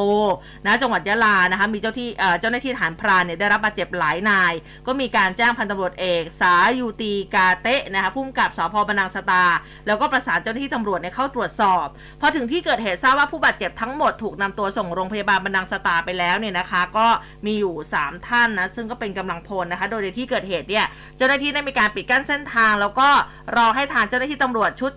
เก็บกู้วัตถุระเบิดนะคะ ที่จังหวัดยะลาเข้าตรวจสอบ เบื้องต้นพบว่าจุดเกิดเหตุอยู่ริมถนนมีร่องรอยของแรงระเบิดทำให้ดินบริเวณดังกล่าวเป็นหลุมลึก 10 เซนนะคะ กว้าง 30 เซน นอกจากนั้นยังพบเศษถ่านไฟฉาย เศษสะเก็ดระเบิดเป็นเหล็กเส้นตัดขนาด 1 เซนกระจายอยู่ ก็รวบรวมไว้เป็นหลักฐาน เบื้องต้นเชื่อว่าเป็นระเบิดแสวงเครื่องนะน้ำหนักประมาณสัก 3-5 กิโลกรัมนะ ส่วนการจุดชนวนเนี่ยก็อยู่ระหว่างกำลังตรวจสอบนะคะ ซึ่งการสอบสวนเบื้องต้นนี่ก็ทราบว่าขณะที่เจ้าหน้าที่ทหารพรานเนี่ยกำลังเดินทางด้วยรถยนต์กระบะหุ้มเกราะนะคะ เพื่อที่จะปฏิบัติหน้าที่ดูแลรักษาความปลอดภัยพอมาถึงจุดเกิดเหตุคนร้ายที่คาดว่านำระเบิดมาซุกเอาไว้ก็จุดชนวนระเบิดทันที เป็นเหตุให้รถยนต์กระบะคันดังกล่าวถูกแรงระเบิดได้รับความเสียหาย แล้วก็มีกำลังพลนายทหารได้รับบาดเจ็บนะคะเบื้องต้นเขาก็เชื่อว่าเป็นฝีมือของกลุ่มคนร้ายที่ยังคงต้องอ่าต้องการสร้างสถานการณ์ในพื้นที่อย่างต่อเนื่องครับอืมนะคะ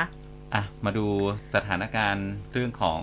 ราคาสินค้ากันต่อนะครับอืมประธานสหพันธ์การขนส่งทางบกแห่งประเทศไทยค่ะครับนายอภิชาติไพรรุ่งเรือง บอกว่าที่ผ่านมาสหพันธ์มีแผนจะปรับค่าขนส่งอยู่ที่ 15-20เปอร์เซ็นต์แต่พอพิจารณาไปอีกรอบ หากมีการปรับขึ้นค่าขนส่งก็จะเป็นภาระต่อประชาชนเบื้องต้นเนี่ยสหพันธ์จะขอประเมินสถานการณ์ก่อน รวมทั้งขอความชัดเจนจากภาครัฐว่าจะดำเนินการยังไง เนื่องจากว่าที่ผ่านมาภาครัฐก็นำน้ำมันไบโอดีเซลไปผสมร่วมกันนะครับ ถ้าหากภาครัฐเบรกการใช้น้ำมันไบโอดีเซลชั่วคราว และก็ลดภาษีสรรพสามิตลงอีก จะช่วยประหยัดราคาน้ำมันอยู่ที่ 2 บาท 50 สตางค์ต่ออมลิตรนะฮะ ก็คาดว่าจะได้ความชัดเจนภายในสิ้นเดือนมีนาคมนี้นะครับ นายพิชาติบอกอีกนะครับว่าสหพันธ์ขนส่งพยายามตรึงราคาค่าขนส่งต่อเนื่อง ถ้าไม่ไหวจริง ๆ ถึงจะปรับขึ้นราคาค่าขนส่งนะฮะ 15-20% โดยจะไม่มีการเจรจากับภาครัฐแล้วนะ อืมเพราะว่าภาครัฐและก็กระทรวงพลังงานแจ้งว่าได้ประกาศลดภาษีสรรพสามิตรวมทั้งลดการใช้น้ำมันไบโอดีเซล 7%เหลือ5%อืมแต่สิ่งหนึ่งที่มองก็คือตลาดไบโอดีเซลเนี่ยมันสูง 50 บาทต่อลิตร หากปรับขึ้นราคาค่าขนส่งช่วงนี้จะกระทบต่อห่วงโซ่อุปทาน ถึงแม้ราคาหมูจะลดลงแต่ว่ายังทำให้สินค้า อื่นๆเนี่ยสูงขึ้นกว่า 10%และจากสถานการณ์ที่เกิดขึ้นเนี่ยก็ทำให้ราคาน้ำมันปรับตัวลดลงยากมาก โดยทางสาพันธ์พยายามที่จะลดต้นทุนด้านอื่นๆนะครับไม่ว่าจะเป็นอะไหล่รถขนส่ง การซ่อมบำรุง จากเดิมที่มีการใช้บริการศูนย์บริการต่างๆ ก็หันมาทำเองนะฮะเพื่อประหยัดค่าใช้จ่ายประมาณ 2-3%ต่อราคาน้ำมัน 1 บาทต่อลิตรนะครับอ่าส่วนทางด้านของคุณสุพันธ์มงคลสุธีประธานสภา อุตสาหกรรมแห่งประเทศไทยบอกว่า วิกฤตราคาพลังงานทำให้เงินเฟอ้อสูงขึ้น ตอนนี้สูงขึ้น5%อืมทำให้รายได้ของคนไทยเนี่ยมันตามไม่ทันเงินเฟ้อแล้วครับตอนนี้ขนาดบะหมี่กึ่งสำเร็จรูปที่เป็นดัชนี วัดเงินเฟ้อยังต้องขอปรับขึ้นราคา ดังนั้น ผู้ประกอบการต้องปรับตัวลดต้นทุน ลดค่าใช้จ่าย สุดท้ายแล้วก็ต้องลดคน ซึ่งมีโอกาสเป็นไปได้สูงมาก เป็นปัญหาฉุดรั้งการฟื้นตัวของเศรษฐกิจไทยแน่นอนนะครับอืม เอออะเรื่องของเศรษฐกิจเนี่ยนะคะฮะก็หลาย ๆ คนรอการลงทะเบียนโครงการบัตรสวัสดิ บัตรสวัสดิการแห่งรัฐครับอ่าสำหรับปีนี้นะคะ ก็ทางคุณสันติพร้อมพัฒน์นะคะรัฐมนตรีช่วยว่าการกระทรวงการคลัง ก็คาดว่าจะเปิดให้ลงทะเบียนโครงการบัตรสวัสดิการแห่งรัฐ 2565 หรือว่าบัตรคนจน ประมาณกรกฎาคมถึงสิงหาคมฮะ อ่านะคะ โดยตอนนี้เนี่ยทางกระทรวงการคลังเขาก็จัดทำหลักเกณฑ์การเปิดลงทะเบียนบัตรสวัสดิการแห่งรัฐรอบใหม่เรียบร้อยแล้วนะคะ ก็จะเปิดลงทะเบียนในรอบนี้นะ ซึ่งเขาจะนำเทคโนโลยีมาใช้มากขึ้น เพื่อเพิ่มประสิทธิภาพการทำงานนะทั้งเรื่องของการใช้บัตรประชาชนแทนบัตรสวัสดิการแห่งรัฐโอ้อันนี้เห็นด้วยนะคะ การนำระบบเทคโนโลยีดิจิทัลนะคะการใช้ AI นะหรือว่าปัญญาประดิษฐ์มาใช้ในการพิสูจน์แล้วก็ยืนยันตัวตน เพื่อให้การคัดกรองเป็นไปอย่างถูกต้องแล้วก็ตรงกลุ่มเป้าหมายตามวัตถุประสงค์ของโครงการมากที่สุดอืมใครที่ถือไว้หรือว่าใครที่ยังไม่ได้ถือแล้วก็เตรียมอยากจะลงทะเบียน กรกฎาคมถึงสิงหาคมนี้นะ เดี๋ยวรอฟันธงมาก่อนฮะเออว่าว่าจะเป็นสรุปคือช่วงไหนครับนะคะผมแต่ว่าใครที่คือคุณสมบัติอาจจะไม่ครบ รอบนี้อาจจะต้องแบบตกไปก่อนนะ เออนะคะ ตกรอบอะฮะตกรอบค่ะตกรอบคุณไม่ผ่านการคัดเลือกนะคะแต่ว่าก็จริง ๆ มันก็มีเขาเรียกว่าอะไรนะ ข้อช่องว่างอะ่ะเอออ่านนะคะ นิดนิดนิดนิดนึงนะคะ ก็ก็อาจจะทำให้ให้หลาย ๆ คนทำให้แบบเออบางคนรอบนี้เออรอบแรกอะได้ แต่ว่ารอบนี้เนี่ยอาจจะไม่ได้ก็อาจจะแบบครับทำไมทำไมฉันไม่ได้อะไรแบบนี้อะเดี๋ยวก็ต้องไปดูในเรื่องของข้อตกลงนะบัตรที่สวัที่สดิเขาการเออแห่งขึ้นมารัฐใหม่เอออันนี้ก็ช่วยช่วยเหลือได้หลายอย่างเลยจนะริง ๆ ช่วยเหลือได้เยอะเลยนะในแต่ละเดือนเขาก็มีเงินสดให้มีค่าน้ำค่าไฟ ค่ารถ ค่ารถไฟค่า BTS อะไรแบบเนี้ยคือค่าก็มีสารให้พัดเยอะนเยอะนะคะ ก็เพเยราะอะว่าอยู่ สินค้าต่างๆเนี่ยมันก็ปรับราคาเพิ่มอืมขึ้นเรื่อยๆนะครับ เดี๋ยวดูราคาหมูที่บอกว่าลดลงเนี่ยตอนนี้เริ่มมีการปรับเพิ่มขึ้นมาอีกแล้วนะ ฮะขึ้นมาอีก 8 บาทฮ่านะฮะภาคเหนือเนี่ยเขาบอกว่าปรับขึ้น 2 บาทต่อกิโลกรัมนะฮะอันนี้ ราคาหมูหน้าฟาร์มนะอืมเพิ่มขึ้นทุกภูมิภาคภาคอีสานปรับเพิ่มขึ้น 2 บาทต่อกิโลกรัมนะครับ แล้วก็สาเหตุที่ราคาอ่าสุกรขุนหน้าฟาร์มปรับขึ้น ตามแรงกดดันจากต้นทุนอาหารสัตว์อืมและผู้บริโภคก็เริ่มรับราคาเนื้อหมูในปัจจุบันได้มากขึ้นแล้วอืมนะครับ มันรับไม่ได้หรอกที่จริงมันจำเป็นต้องรับ ใช่ใช่นะฮะเออแล้วก็แพแต่งว่าเท่าไหร่เราก็ต้องกินต้องซื้ออะแต่ประเด็นคือกุ้ง กุ้งเนี่ยบอกว่าราคาร่วงลง 40%นะอืมนะฮะ นายกสมาคมกุ้งไทยเขาบอกว่าราคาต้นทุนวัตถุดิบการเลี้ยงกุ้ง อาหารกุ้งเนี่ยมันสูงขึ้นนะ แต่ว่าราคาราคาขายในประเทศเนี่ยมันลดลง 40%จากช่วงต้นปีนะครับ คือหรือว่าเดือนมกราคมที่มันไม่มีกุ้ง สมาคมกุ้งไทยก็เลยเสนออธิบดีกรมเจรจาการค้า ให้ไปให้กระทรวงพาณิชย์เป็นหัวเรือใหญ่ในการช่วยเหลือเกษตรกรไทยใช้เวทีอาเซียนแลกเปลี่ยนความเห็นข้อมูลระหว่างกัน เพราะว่าประเทศในอาเซียนส่วนใหญ่ ก็ประกอบอาชีพเกษตร แล้วก็เป็นประเทศใกล้เคียงกันนำไปขายในตลาดเดียวกัน หากร่วมมือกันได้นะครับ ในส่วนของไทยแล้วก็ประเทศผู้ผลิตอื่น ร่วมกันกำหนดราคาเหมือนราคาน้ำมันที่โอเปกเขาทำกันนะครับอันนี้อาจจะช่วยให้ราคากุ้งที่ส่งไปขายเนี่ยมันปรับตัวเพิ่มขึ้นได้นะครับอืมเออโอ้เรื่องเรื่องของกุ้งก็อันนี้ฉันอาจจะไม่ไม่ค่อยถนัดนะคะพอพอแพ้แพ้กุ้งกุ้ปุ๊บงเออจะไม่ค่อยสนใจเท่าไหร่เอ็นดูเออนะคะ แพ้ของแพงอะอะไรมาม่าเนี่กิยนไหมมาม่า อ๋อมาม่าเนี่ยก็อ่าบะหมี่กึ่งสำเร็จรูปอ่าทานนะคะกินนะแต่อันนี้คะต้องพูดว่ามาม่าเลยเพอ่าราะว่าเป็นของมาม่าใช่ไหมเขาประกาศตัวมาแล้วว่าเขาไม่ปรับขึ้นราคาอ๋อขายปลีกยังคงจำหน่าย Bravo ราคาเดิมซองละ 6 บาท อือืมมไม่ได้ขึ้นมา 14 ปีแล้วว่าอย่างนี้นะครับอืม ไวๆเขาก็ขึ้นเหมือนกันนะฮะเออเขาก็ประกาศขึ้นขึ้นราคามันก็เป็นซองหกซองซองละหกบาทเช่นกันนะคะ แต่ว่าไม่ได้เพิ่มปริมาณอะไรแต่อย่างใด แต่ว่าเมื่อวานนี้เห็นในโซเชียลบอกว่าเพิ่มเหมือนกัน เพิ่มโซเดียมแต่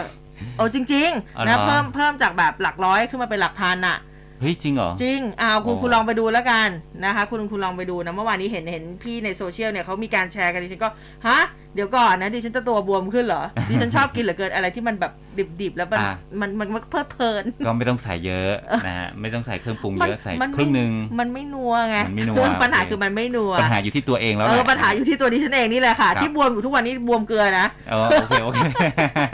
เออนี่เมื่อวานนี้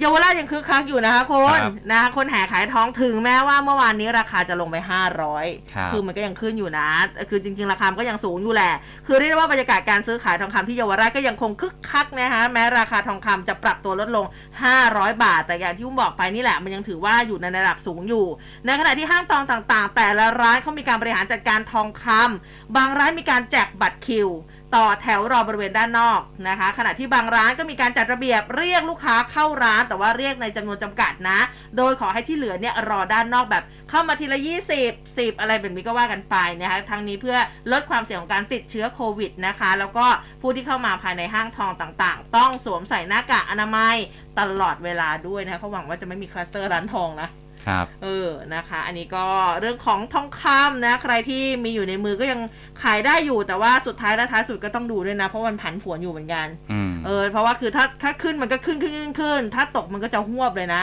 ครับอาจจะไปร้องไห้ที่ตรงหน้าร้านทองก็มีอยู่เหมือนกันฮะเออนะคะ ก็ฝากกันไปด้วยนะคะครับอืมอ่ามาที่เรื่องของคุณสรพงษ์ชาตรีครับ คุณโอ้ผู้เมื่ฟัองวานนี้ตพอนระนี้เอวงกการบันเทิงดังนี่ เล่นหนังมา 500 เรื่องนะครับ ใช่ค่ะ ก็เป็นการสูญเสียที่สิ้นตำนานคุณสรพงษ์ชาตรีนะครับ หลังจากค่ะป่วยเป็นมะเร็ง 5 ปี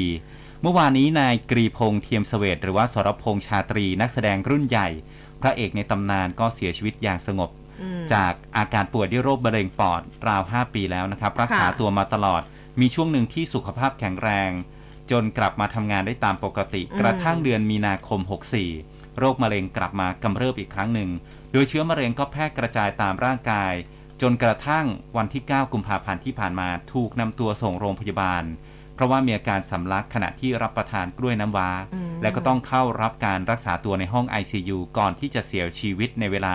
15นาฬิกา51 นาทีค่ะของเมื่อวานนี้นะครับที่โรงพยาบาลบำรุงราษฎร์สิริอายุ 71 ปีนะฮะ ในขณะที่จังหวัดพระนครศรีอยุธยานะครับ นางชั้นเทียมเสวตอายุ 81 ปี พี่สาวของคุณสรพงศ์ก็ให้สัมภาษณ์ว่า รู้สึกเสียใจมาก ทางครอบครัวและก็ญาติญาติๆที่อยุธยากำลังปรึกษาหารือกันกับทางครอบครัวของน้องชายที่กรุงเทพว่าจะดำเนินการอย่างไรนะฮะยังไม่สะดวกที่จะให้ข้อมูลอะไรนะครับอืมส่วนทางด้านของอานายชัยนครชัยอธิบดีกรมส่งเสริมวัฒนธรรม เปิดเผยว่าทางทายาทของคุณสรพงษ์ชาตรี ได้ขอ พระราชทานน้ำหลวงอาบศพ ในวันศุกร์ที่ 11 มีนาคมนี้นะครับเวลา 17 นาฬิกา และกำหนดสวดพระอภิธรรม ระหว่างวันที่ 11 ถึง 17 มีนาคม เวลา 19 นาฬิกา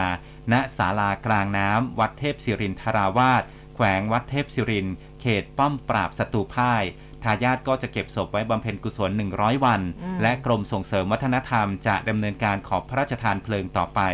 นอกจากนี้นะครับ ก็ยังมอบเงินช่วยเหลือเมื่อเสียชีวิต ร่วมบำเพ็ญกุศลจำนวน 20,000 บาท และเงินช่วยเหลือค่าจัดทำหนังสือเพื่อเผยแพร่ผลงาน เมื่อเสียชีวิตเท่าที่จ่ายจริง ไม่เกิน 150,000 บาท ตามระเบียบสวัสดิการของศิลปินแห่งชาติด้วยนะครับอืมก็ถือว่าเป็นความสูญเสียนะในวงฮะการบันเทิงนะสำหรับปีนี้ก็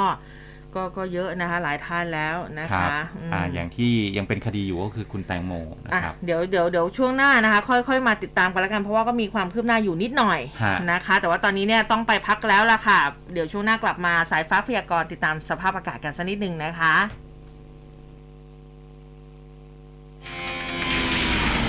ร่วมคุยข่าวผ่านทาง 468 3999 และ Official Line at m c o t News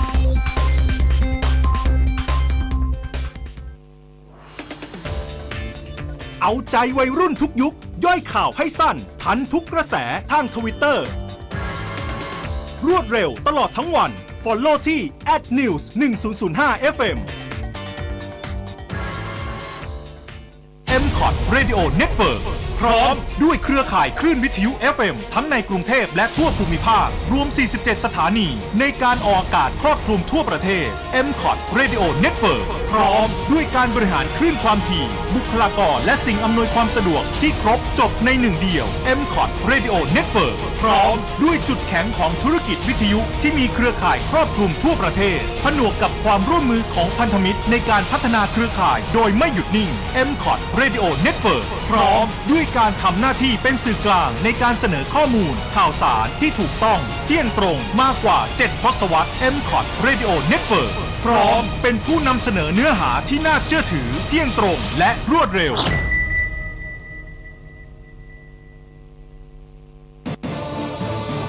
ร้อยจุดห้าคืบหน้าข่าว News อัปเดตช่วงข่าวหน้าหนึ่ง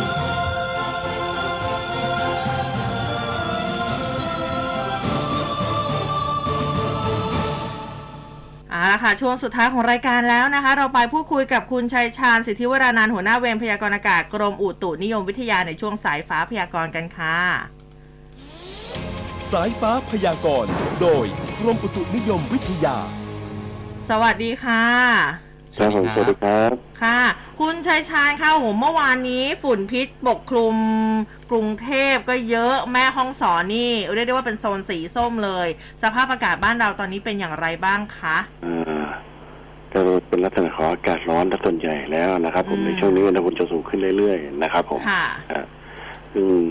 ไอ้ลมใต้ลมตะวันออกเฉียงใต้ที่เคยแรงหนึ่งตอนนี้เขาอ่อนลงไปนะครับ ก็เลยทำให้มีการสะสมของฝุ่น พวกนี้ค่อนข้างเยอะในช่วงนี้นะครับผมค่ะ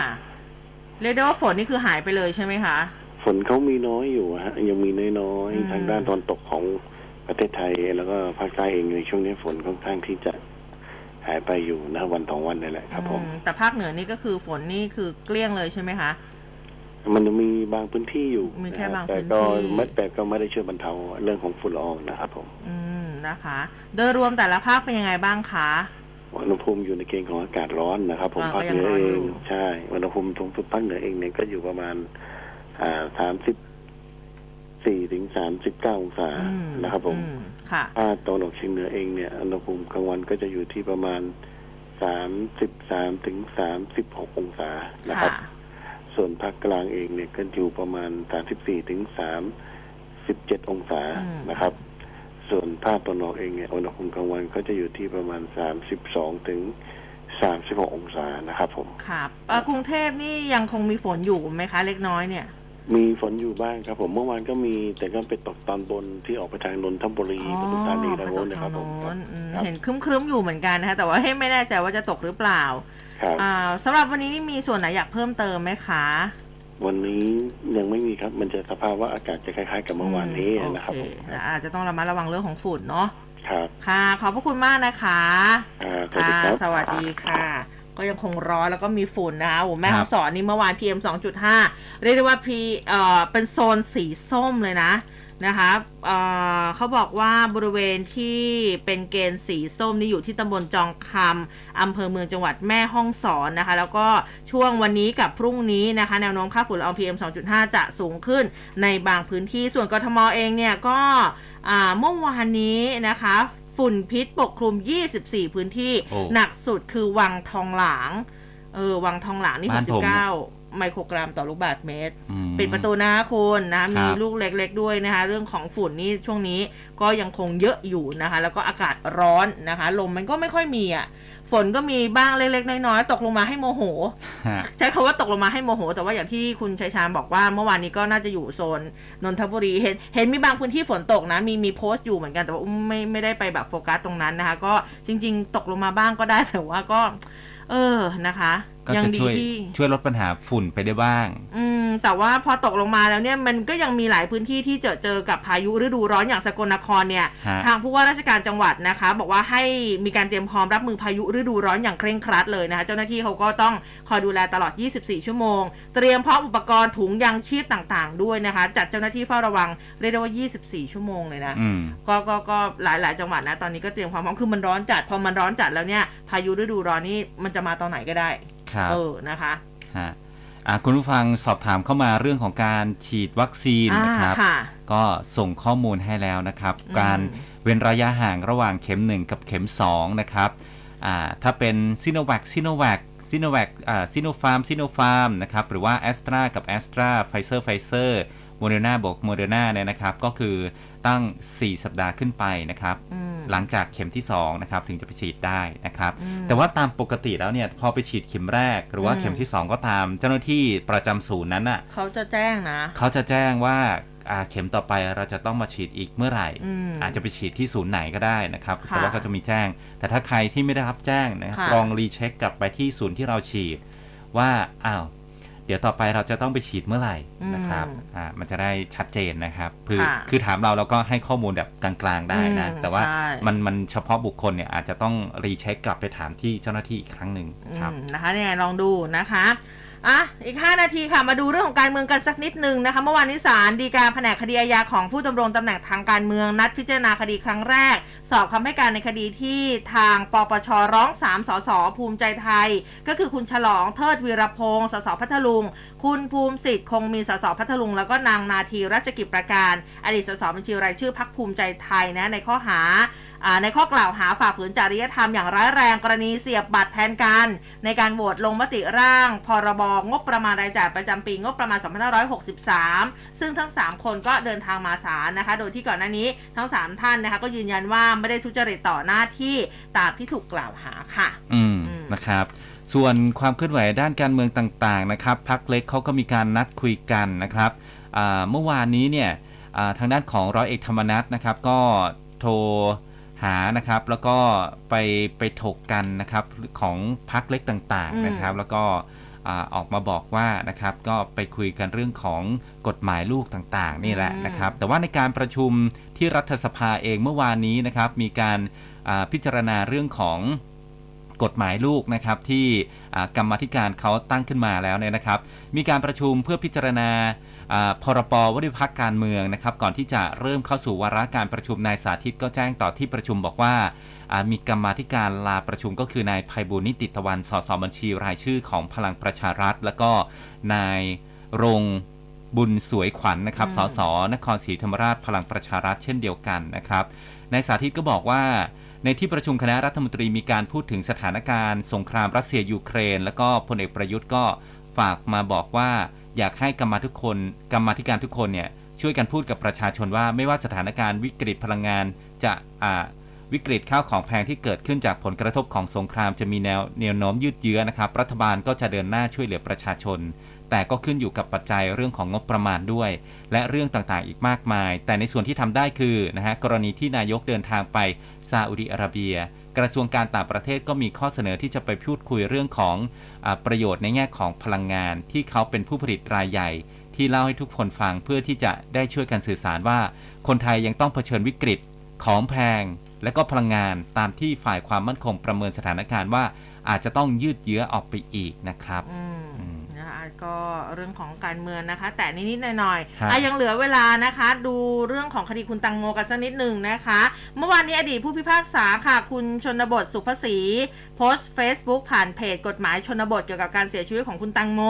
นะที่ตกเรือสปีดโบ๊ทกลางแม่น้ำเจ้าพระยานะคะ โดยระบุว่าเมื่อดูคลิปแล้วเนี่ย บอกว่าไม่ใช่เป็นอุบัติเหตุแน่นอน แต่ว่าเป็นคดีฆาตกรรมนะคะ แล้วก็ในคลิปมีผู้รู้เห็นเหตุการณ์ถึง 3 คนซึ่งหากนำ4กฎ6 หลักมาใช้เนี่ยก็จะทราบทันทีว่าใครโกหกท่านี้หากทางคุณแม่ของคุณตังโม อนุญาตนะคะให้เข้าไปช่วยในคดีนี้นะคุณชนบทบอกว่าจะคิดวิชาชีพเพียงแค่ 100 บาทเท่านั้น แล้วก็ตนเองเนี่ยมีทนายอาสาระดับพระการอีก 10 คนอืมไม่รู้ว่าคุณแม่จะอนุญาตหรือเปล่านะก็เดี๋ยวต้องมาคอยดูกันนะคะ แล้วก็วันนี้เนี่ยเป็นวันแรกที่อ่าเป็นพิธีไว้อาลัยคุณตังโมด้วย ครับนะผมคะนะครับอืมเขาก็มีการจัด backdrop นะฮะอ่า สวยงามเลยนะคะ แล้วก็มีการถ่ายทอดด้วยนะคะ แล้วก็อะสำหรับช่วงท้ายแบบนี้นะคะ หน้าร้อนแบบนี้ระวัง heat stroke นะคุณผู้ฟังครับดื่มน้ำกันเยอะๆด้วยแล้วก็ดูแลสุขภาพกันด้วยนะคะ กลับมาเจอเจออุ้มกับภูเบศได้ใหม่ในวันพรุ่งนี้ค่ะตีห้าจนถึงหกโมงไม่ใช่สิพรุ่งนี้วันเสาร์ครับอะอุ้มจะต้องเจอกับพี่อ้อมถูกต้องขอคอรับภัยนะคะดิฉันขออภัยนะพรุ่งนี้เจอกับอุ้มอ้อมนะอุ้มอ้อมจำโซนนะครับเหมือนกล้วยผมหอมจำโซนยังไงก็ไม่รู้นะแล้วก็เดี๋ยวเจอกับภูเบศอีกครั้งหนึ่งก็คือวันจันทร์นะครัคะบวันนี้เราสองคนลากันไปก่อนแล้วสวัสดีสวัสดีค่ะครับร้อยจุดห้าคืบหน้าข่าว News อัปเดตช่วงข่าวหน้าหนึ่ง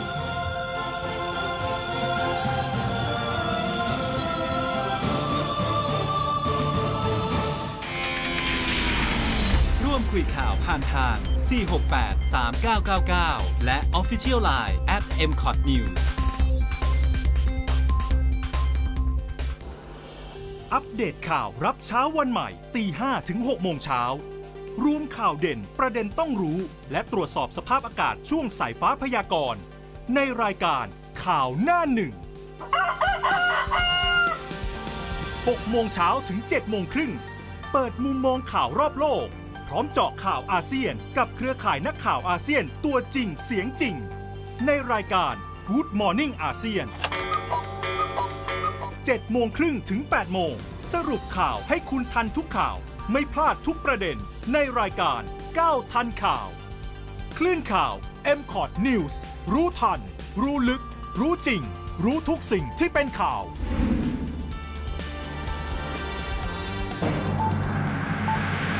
สวัสดีครับ ผมอัดพิสารวานิชรายการ Good Morning อาเซียน ผมจะนำท่านเข้าสู่ประเด็นลึกและรอบด้านของอาเซียน จีน